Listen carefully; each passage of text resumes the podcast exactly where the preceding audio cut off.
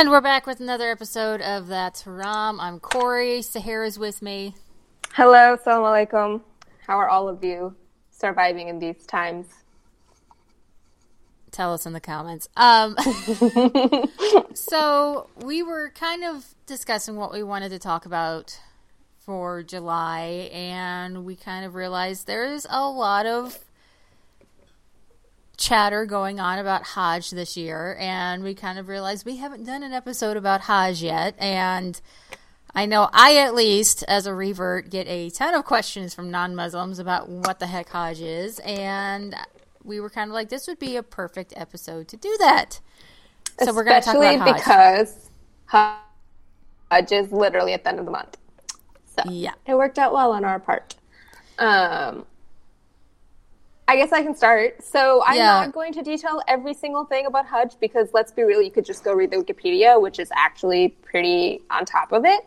Um, what I will do is I'm just going to talk about some of the basics and then we're going to get into more of the ethical concerns that have come up in the last few decades about whether or not Muslims should even perform the pilgrimage. So for those of you who are like, what are they even talking about? The Hajj is the pilgrimage. It's where we go to Mecca, which is in Saudi Arabia, and it's the holiest city for Muslims. It's usually about five to six days, depending on our lunar calendar. We've talked before about how we use a lunar calendar in Islam. So it shifts every year. So this year it'll be approximately from July 28th to August 2nd. As you might be aware, there's a global pandemic going on. So Saudi Arabia made the decision just a couple weeks ago that they will not be allowing anyone to come internationally this year for safety reasons. And they will allow some people in Mecca and locally to perform the pilgrimage, but it's not clear how many. I've seen a couple estimates that were like 500 people, and then I saw a couple estimates that were like 2,000 people. And from my understanding, I think they're still deciding. So it'll probably just end up being, it'll probably end up being whoever is like directly local, and then like the related to like the family of Saud because then they can like keep an eye on exactly every single person who's going through the process. In a normal year, not that really any year has been normal in the last few years, uh, nearly 2 million people do it. And then also you can do the pilgrimage at any time during the year, and that's considered Umrah. But the actual Hajj with a capital H, the one that we are required to do at least once in our life for any Muslims who are able, that is during the last month of the Islamic calendar. So the way that it works is you have to, if you're not already living in Saudi Arabia, you have to go through a process of applying for a visa because most of the time you can't even get into the country unless you're going for religious reasons or um, economic slash business reasons. So sometimes there are concerts and things like that, but most of the time you can't just be like, hello, I would like a ticket to Saudi Arabia, please. So once you've got your visa approved, and partly why we're going to talk about it in the, in the second half is that there are a lot of requirements. So you have to be either going with someone you're married to if you're a Muslim woman, or someone you're related to, which is what we call a mahram. It's someone you can't marry essentially. But that puts people who are reverts in, in a spotty position. It puts single women in an awkward position. It ends up creating a lot of barriers to, to performing Hajj. And part of that is because in the last few decades, it's to keep the numbers down. But on the other hand, it also just ends up making it really hard for, exactly, it gatekeeps a really actually probably like a large majority of Muslims because think about the Muslims you might know in your life. Like how many of them are married and how many of them are going to be able to just be like, all right, me and my brothers are all going to take off work at the exact same time and go perform Hajj. Now, actually, just real quick before I get into all of the nitty gritty, when I was a child, um, my parents and I went to Umrah. So I actually was around three or four, and I've touched the Kaaba Sharif before they like finally created Let's, a barrier. Really so you... quick, I want to define for our non-Muslim listeners what Umrah is. Sure. Did you, did you want me to do it? did you want? To yeah, I wanted you to do it. oh, okay. so it's just the lesser pilgrimage. So you can literally do it at any time. Um, that's really it. So you can you follow the same steps for the most part, but you can do it whenever. It just doesn't count as the big one because the big one you have to do at the last month of the year. So my dad has gone to Umrah like almost every year, every other year when we were able to afford that, and my parent, my mom has gone. Um, I have gone when I was little, like I was saying, but my brothers haven't.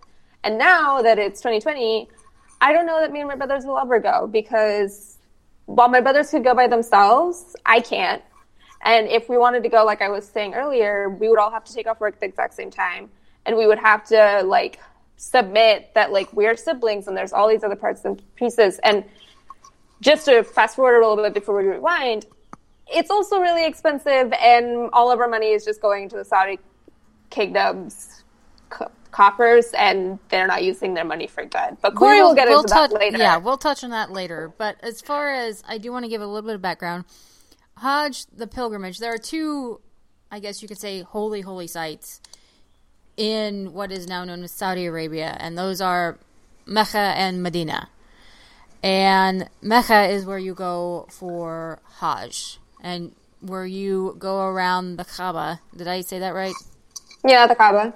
Yeah, the Kaaba. And like Sahara said, it's about five to six days, and there are other steps along the way that you do. And it's considered one of the five pillars of Islam. Yes. So it's a big deal. If you can do it, I mean, you should go. But this leads into what we're going in in the second part of the episode of if you can do it, what that qualifies as. So traditionally, you would be going, and there are se- you you you don't just go right up to the Kaaba and do the prayers. There are other steps in as far as Hajj goes, with some stone throwing and some other things. And I'm going to let Sahara get back into that. Sure. So, um, so okay. So once you are at the place, because they have like it's okay. Like you know what? Let's. This sounds really funny, but like let's think about a concert. So like you're going to a huge concert and there's all these gates and you have all of these rules, right? So you show up to the right gate and then you literally have to go through the process of entering in a state of holiness. And so that's called an ihram. So when we are performing Hajj, we're ihram. So we're con- we have to wear two white seamless clo- cloths for the male with, um, and most of you, if you've seen any pictures, you'll recognize what I'm saying as you think about it. So there's one cloth wrapped around the waist that is below the knee, and the other one is draped over the left shoulder and tied at the right side. And then for um, women, it's the same idea. You wear a white cloth or or like any ordinary dress for a Muslim woman, but it has to be fully clean and you're fully covered except for your hands and your face. And we do our ablutions, which is where we wash our hands and we prepare ourselves for prayer. And um, you can't do anything that you would do like normally. So, for example, we can't wear perfume, you can't have sex, you're not supposed to be shaving or clipping your nails. Um, like any of like the normal day things you don't do because the whole idea is that we're supposed to be all there equal together with no difference between the rich and the poor. Obviously, in practice, well, what world do we live in where there's no difference between the rich and the poor? What, you mean um, the giant clock tower where anybody who's wealthy can go up and sip on chocolate sodas while everybody else does their pilgrimage? yeah, what Corey said. So, on the first day of Hajj, um, there's like people who remind you of what you're supposed to be doing. You confirm your intention to make the pilgrimage, and the prohibitions of Ihram start. And you start by going seven times counterclockwise around the Kaaba. And if anyone doesn't know what the Kaaba is, it's what people call the black box. It's the cubic building literally in the middle of Mecca. Um, there's a whole story behind that, and I think it's worth reading about, but I don't want to get too far off the, the actual point of this episode. But if you look up the Kaaba, all of it is listed. So once you've done your circ- circumambulance, I always forget how to pronounce that word. You um, then are after that led to pray two rakat, which is where you go through the process of the prayer together to, twice. And then after that, because of like the large crowds, they have like different systems set up and like I don't really get into all that. So once all of that is done and everyone's prayed together, now people go to Mina, which is where they proceed to spend a whole day and offer noon, evening, afternoon, and the night prayers together. And then the next morning they go to Arafat. Now Arafat is really important because that's where the Prophet Muhammad peace be upon him, did his last lecture, last sermon. So everyone who prays there is really thinking about this is where our prophet last was. This is um, where we are all standing before God, and we're all going to pray together multiple times. If you don't go to Arafat that afternoon, like you're supposed to, your Hajj is invalid. So there are a lot of other like little rules, but it's very ritualized because as we've talked about on the podcast before, Islam is super ritualized. There's a lot of like we're all doing it together because we're all one huge Muslim community together. So now you're on day two, and um, you're spending the night at Mina again. And this is where Corey mentioned stoning the devil. So on your way back to Mina, one of the processes is you're picking up stones as well. So every Muslim is picking up stones because what you're going to do, well, I say you, what Muslims will do is you all throw seven stones from sunrise to sunset at the largest of the three pillars that are there. And that's a symbolic stoning of the devil. And then the remaining two pillars, because there's three pillars, the other two are left alone because that is for a later process. After this is done, so for any of you who are like, wait, there's two Eids. So the second Eid where we slaughter an animal, this is part of Hajj. So actually Hajj occurs before Eid al-Adha can occur. So it's two parts together. So everyone who's there, either they will slaughter an animal or there will be um, like like each family can like pick an animal to be slaughtered on their behalf because if all two million people slaughtered an animal, that would be a lot of animals and no one to eat them, and that's really chaotic. So after the animal sacrifice, the um, men shave their head or trim their hair, and women usually cut the tips of their hair. So that's another part of it. And then we're on to the fourth day. So on the fourth day, people throw more stones. Now they're throwing them at all of the pillars. And then on the fifth day, you throw stones again. And then people can start leaving again for Mecca before sunset. So that was day one, two, three, four, and five. And then on the last day, um, if people can't leave, so this is an interesting just thing. If people can't make it out because of whatever reason, they perform the stoning ritual again, and then they all return to Mecca. And then finally, they do the circumambulation around the Kaaba Sharif again, and they do this uh, circle seven times counterclockwise. And if they can, they attempt to touch or kiss the Kaaba. So that's what I was saying earlier about how I was able to, but now it's really hard because imagining 2 million people, all of the people in that space trying to do it together, there's going to be people getting stampeded over or just there's going to be injuries because everyone obviously is like really excited to do that. So it doesn't happen quite as much. So that is a very brief brief breakdown of all of the ways or all of the parts of Hajj and if you're more interested definitely like read about it.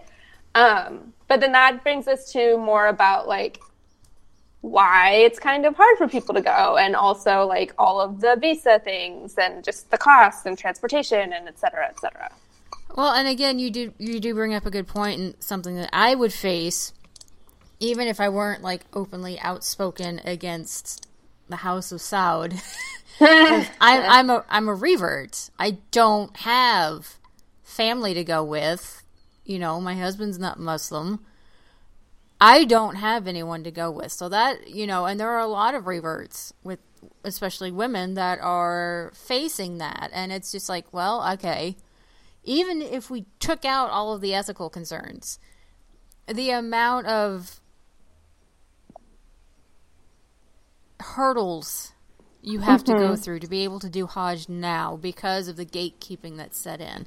And believe me, I have many, many, many, many, many ethical things that I'm going to be bringing up because I'm just, I, I am still the Abraj al Bait, Bait, Abraj al Bait, I think. It's, it's mm-hmm. a giant freaking clock tower. and okay, this is a seven skyscraper hotel clock tower with a mall in it, right up next to Mecca. Mm-hmm. And I'm mm-hmm. like, it literally overshadows it.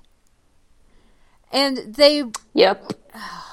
And I mean, like, the building itself is like this art deco. It's something you picture in like Gotham.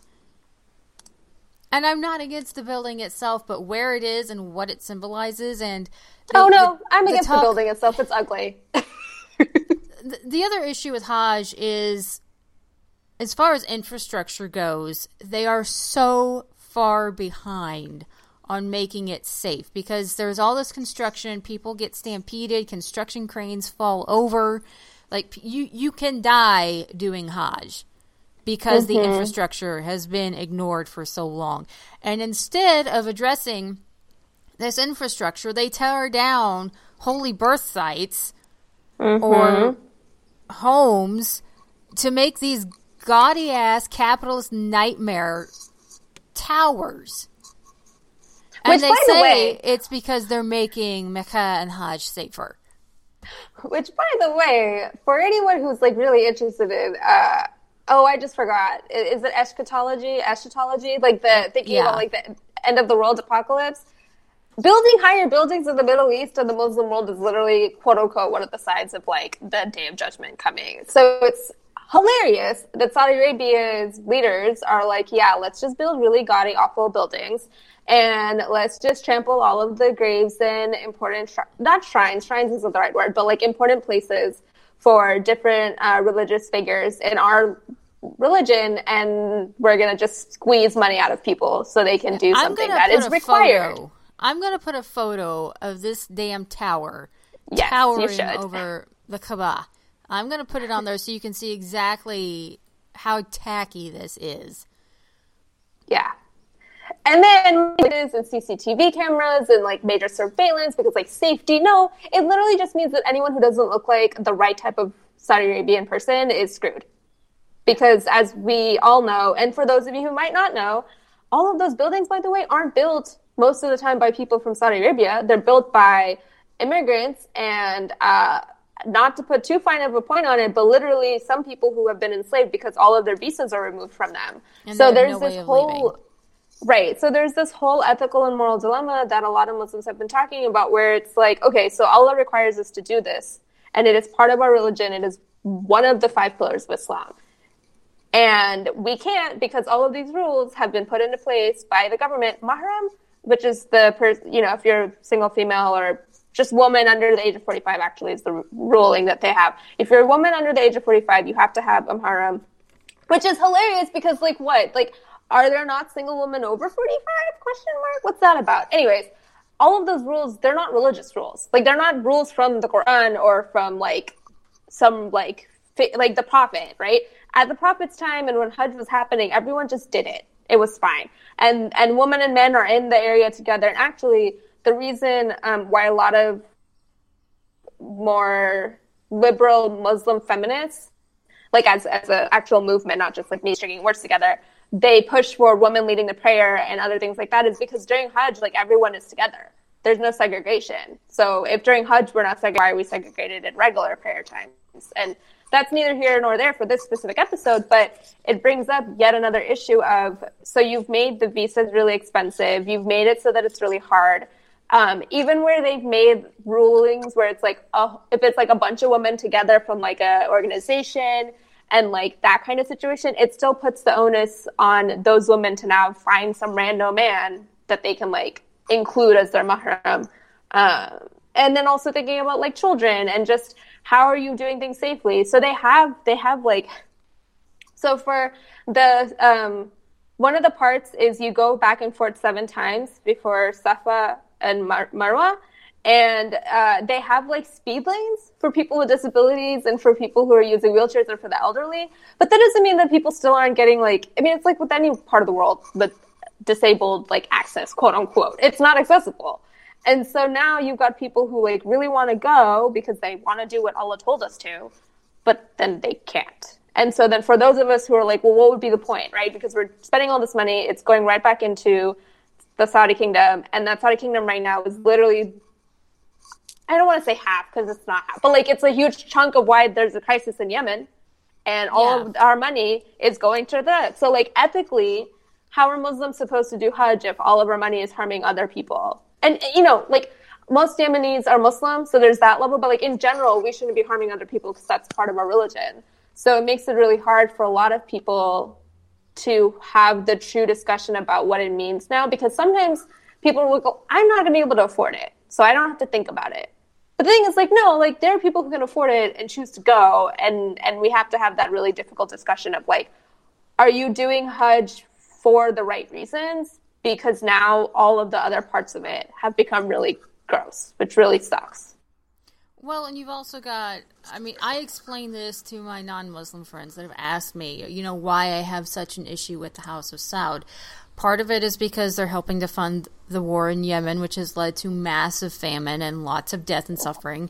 Part of it is because they got right behind the Wahhabist school of Islam, which is the ultra conservative, um, the, the very, very ultra conservative part of Islam that a lot of people are more familiar with. And they like really push kind of missionary efforts for spreading that ultra conservative form of Islam, which I don't know if I can say I think is a perversion of Islam, but I think is a perversion I mean, of Islam. I think you can say that. And also when when Corey says they get behind like literally like Saudi Arabia is is is Wahhabi. Like they're, yeah. they're that's it. So Well, no, historically, I'm going to okay, I'm going to have to do some uh, history lessons here.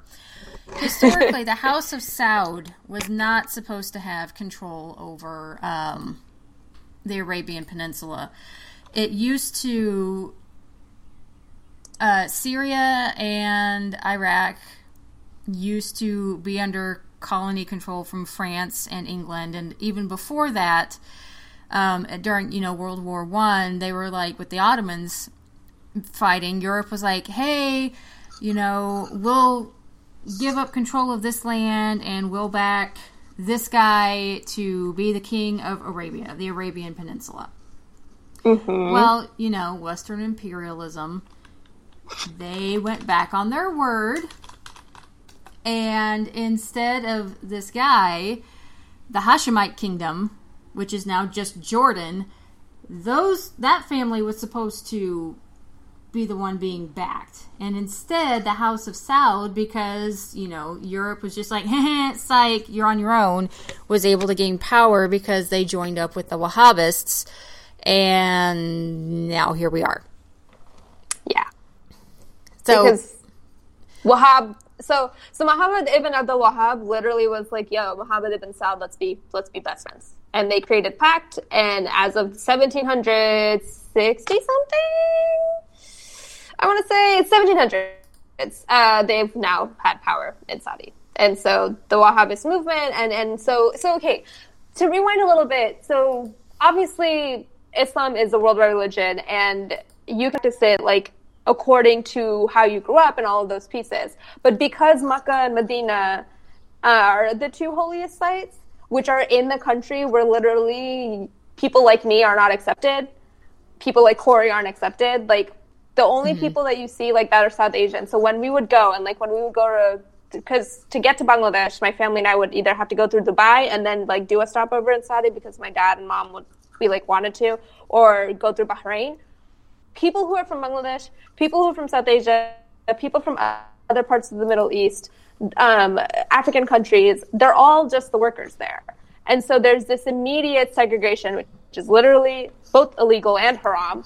And then there's the just immediate separation of all of the different people from different backgrounds. And the same thing happens during Hajj. There are actually quotas because the idea is like, okay, well, if we have quotas, everyone will be equally represented when they do Hajj.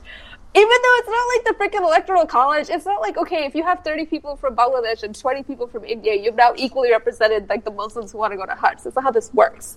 But because um, that, you know, the, they're in power and they have been in power and they will unfortunately probably be in power beyond my death, they get to say what goes. And so they fund plus with funding from the US and from other European countries and other countries near them, they get to fund Wahhabism and Salafism, which is similar, but also for the purpose of this conversation, just know that they're also conservative, like pushing that across the whole world. When, by the way, Muslims aren't even supposed to be doing missionary work. We're supposed to just lead by example. So you already, like, you screwed up six times in one sentence right there if you're yeah. doing all of that. So I was I was gonna say before I got off on my history tangent, just because I thought the history was important to know how they were able to take over. Because thanks, Western Europe. Um, yes. So Europe I, rooting things again. Yeah. Um, I I describe this to my Muslim friends because they don't understand. It's I guess it's hard to wrap your head around when it's that far across the globe. This would be like if the Westboro Baptist Church were like the sole controlling Christian group in the US and controlled like the Vatican. And any money you spent on your religion went to them. Yes. So I need y'all to let that sink in. So f- for us, it is a very is very much an ethical dilemma knowing that our money is going to go to support that regime. And it's like Sahara said, they've already screwed up six times in one sentence.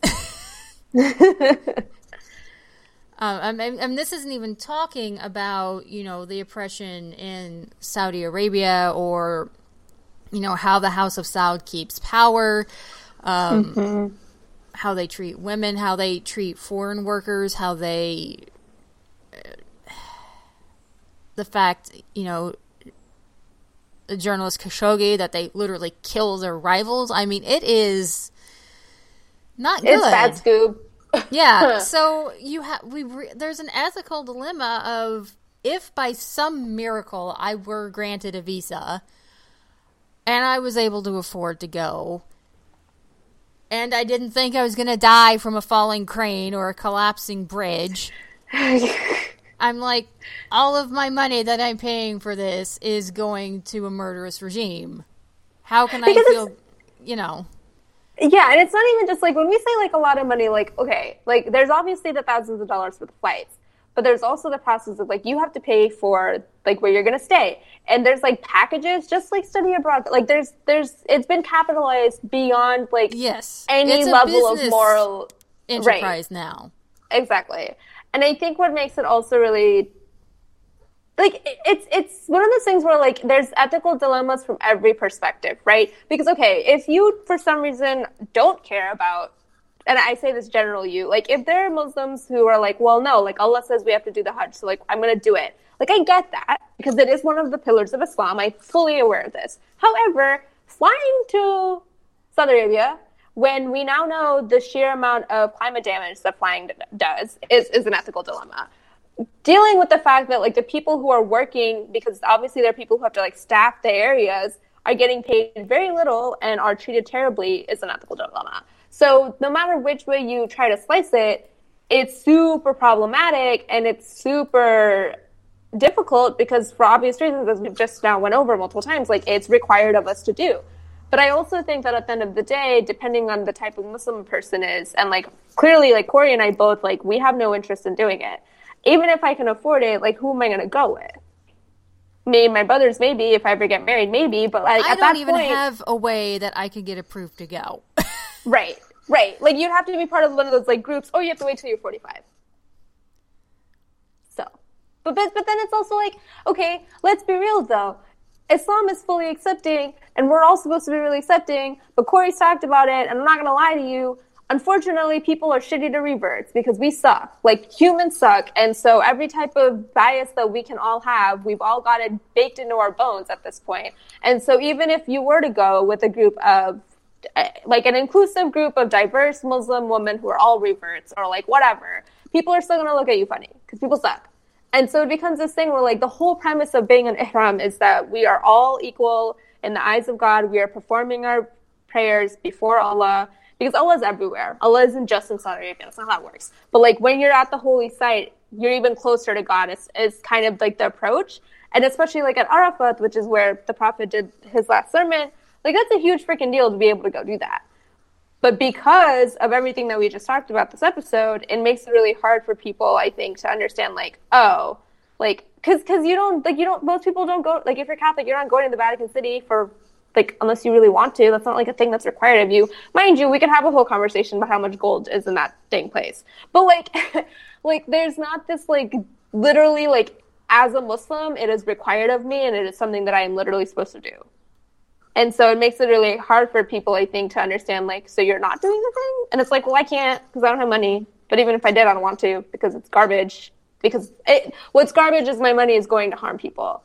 Mm-hmm. Um, and I think it's one of those things where people are like, okay, well, boycotts don't work. There's always going to be millions of people who go to Hajj. And I'm like, yes, but also as coronavirus is now showing us, millions of people will not be going to Hajj anytime soon. And so in a couple of years, when people can go to Hajj again, are they going to hike up the costs to make up for the fact that they've lost literally billions of dollars? Probably. And at well, that point, when a, who's going to go then? Because now no one can afford it, even the people who are rich. But for me, it also ties back into you know we have the saying, "Remember the deen." Mm-hmm. How can I, quote unquote, remember the deen if I am doing something that actively puts money into the coffers of people who actively harm others? Yep. To me, that is my main quandary. Is like I can't do both.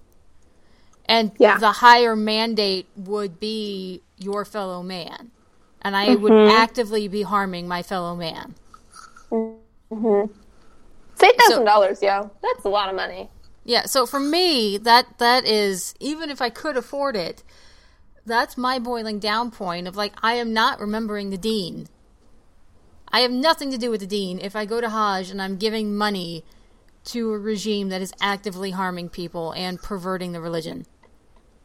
Yep. Especially because on like taxes where we don't get to choose where they go, because there's mm-hmm. been discussion about like, well, if we could choose not to tax, like if we could pick and choose which buckets our money went into, it would tell a different story in this country. We can absolutely choose not to go to Hajj.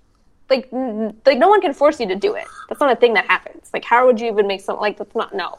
So, um, you know, it's about making that active choice about going and and what what are other ways to show your show your um, faith, I, I, guess would be the way to think about it. And then also, even like we've talked about in our multiple Ramadan episodes, which if you haven't listened to, you should. You know, if you can't fast, there are things around that. So I think with Hajj, it's hard because there's nothing already written that's like, well, if you can't do Hajj, this is what you do. But also, there are going to be billions of Muslims throughout time who will never be able to perform Hajj just because of how expensive it was, even before they added all of the garbage stuff to it, right? It's just, it's, like who can just be like if here? able. It doesn't say yeah. you know, oh, if you don't fulfill Hajj, you're going to hell. Right. You know, this isn't Christianity. but yeah. Oops.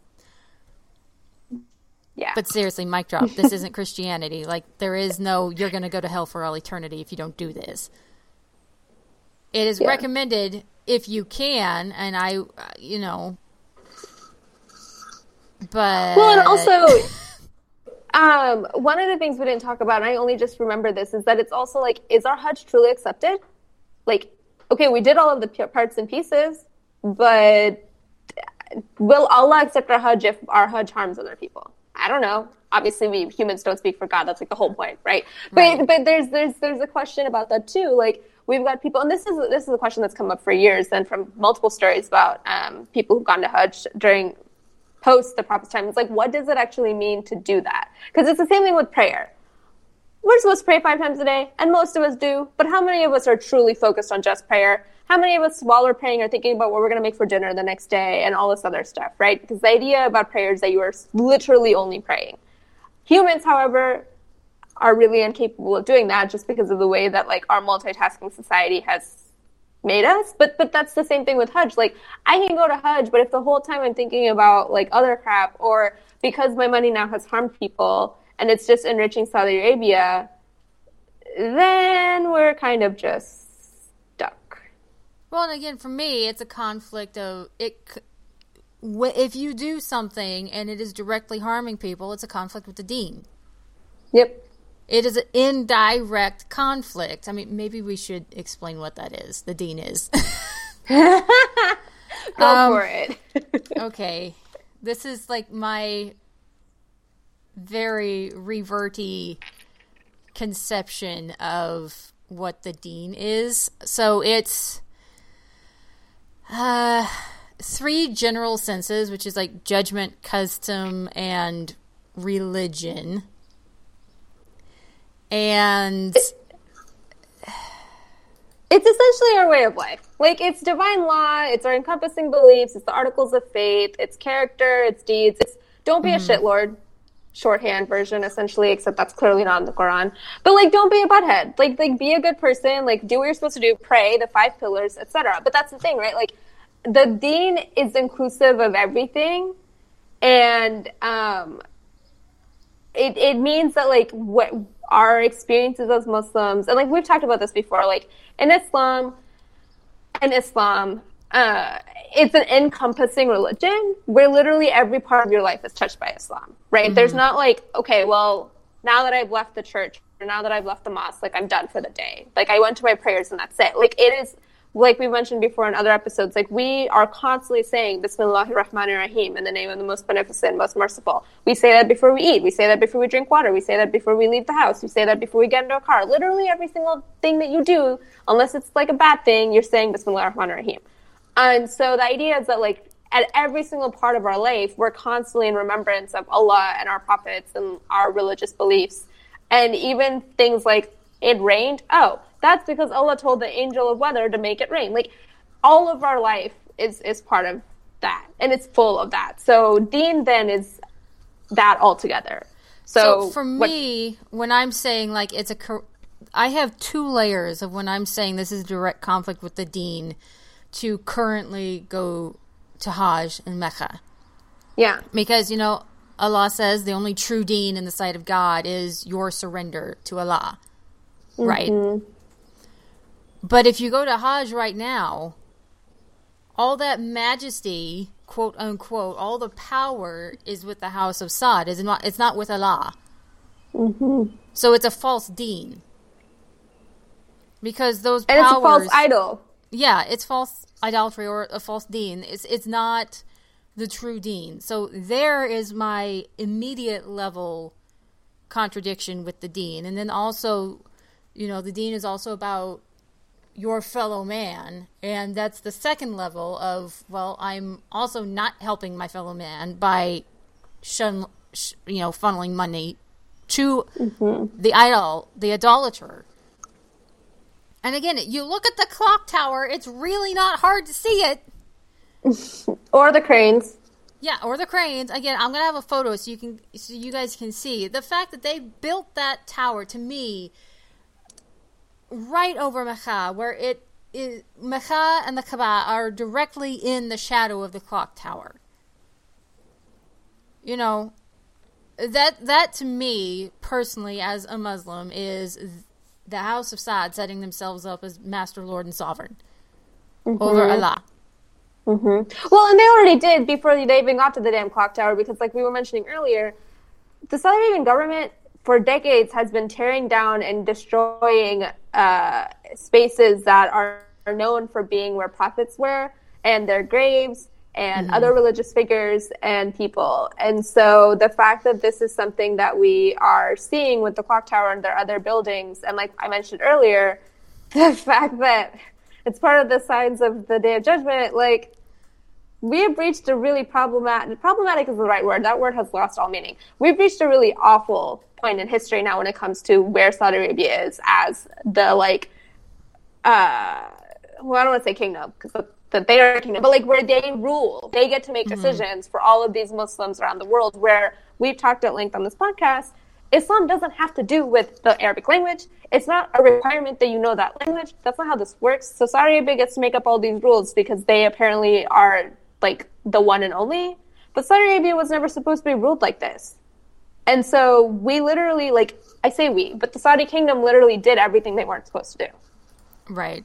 And again, I know like I normally don't get this deep into my personal beliefs. You know, as a revert on here, I try to refrain from that because I'm a little bit afraid of being judged. I don't even know how many people listen to us. They can get over it.